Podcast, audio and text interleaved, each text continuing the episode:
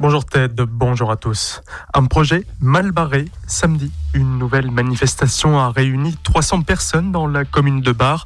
Les manifestants protestaient contre le projet d'implantation d'Amazon dans Bac-la-Ville. Au programme, un entrepôt logistique de 150 000 mètres carrés sur trois étages au pied des vignes. Une installation qui n'est pas du goût de tout le monde. Les rivières barinoises sont en état de vigilance. Depuis plusieurs jours, le niveau de l'eau y est en baisse, ainsi que pour la nappe phréatique. Faute de pluie suffisante, la préfecture invite donc la population à faire preuve de civisme, éviter l'arrosage des espaces verts en pleine journée, ne pas remplir complètement sa piscine, par exemple. Des mesures pour les particuliers comme pour les professionnels. À Strasbourg, un voleur voulait prendre la clé des champs. Samedi matin, un jeune homme d'une vingtaine d'années est interpellé juste après un vol dans le quartier des 15. Sans domicile fixe, il se trouvait entre autres en possession d'une clé de Bugatti qu'il avait subtilisée lors d'un précédent larcin. Son jugement en comparution immédiate pourrait avoir lieu dès aujourd'hui. Les secours ont eu du pain sur la planche ce week-end encore dans la vallée de Münster. Hier matin, gendarmes et pompiers sont intervenus suite à la chute d'un parapentiste à Rottenbachkopf. Bilan, double fracture de la cheville. Un peu plus tard, nouvel appel, une randonneuse d'une soixantaine d'années tombée aux abords du lac Blanc. Blessée, elle a dû être transportée par hélicoptère jusqu'à l'hôpital. Dans l'après-midi ensuite, c'est au tour d'un vététiste de 34 ans de chuter au bike park du lac Blanc. Lui aussi est reparti par les airs. Enfin, la chute d'un enfant de 11 ans nécessitera une nouvelle intervention. En moins de deux semaines, les secouristes d'Oroth sont sortis 17 fois en montagne, principalement pendant les week-ends.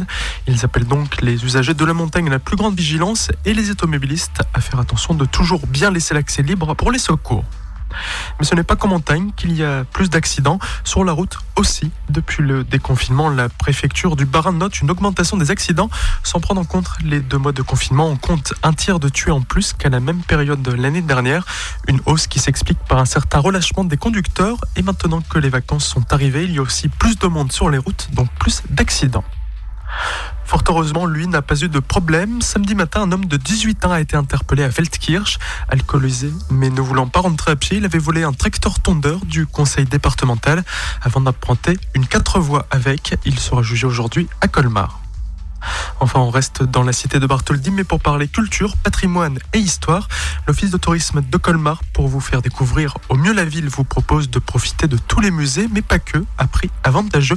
Les explications de Claire Weiss. Le Colmar City Pass, c'est votre petit sésame à Colmar. Euh, c'est six musées en illimité avec le pass, l'église des Dominicains, une balade en barque, une balade en petit train. Le tout pour 32 euh, euros, ça vous permet vraiment de vous euh, promener l'esprit tranquille en ville et de profiter de toutes les richesses culturelle de Colmar. C'est 28 euros pour les enfants de 7 à 17 ans et c'est gratuit pour les enfants de 8 ans et moins. Vous pouvez avoir euh, envie de vraiment découvrir le patrimoine et euh, c'est un pass qui se rentabilise extrêmement vite. En 2-3 visites, vous pouvez l'avoir rentabilisé. Donc c'est vraiment, euh, ça peut être l'outil du week-end, hein. il n'y a pas de souci là-dessus. Le pass est en vente au musée Unterlinden ou au musée Bartholdi ou encore l'office du tourisme. Plus d'informations à retrouver en ligne.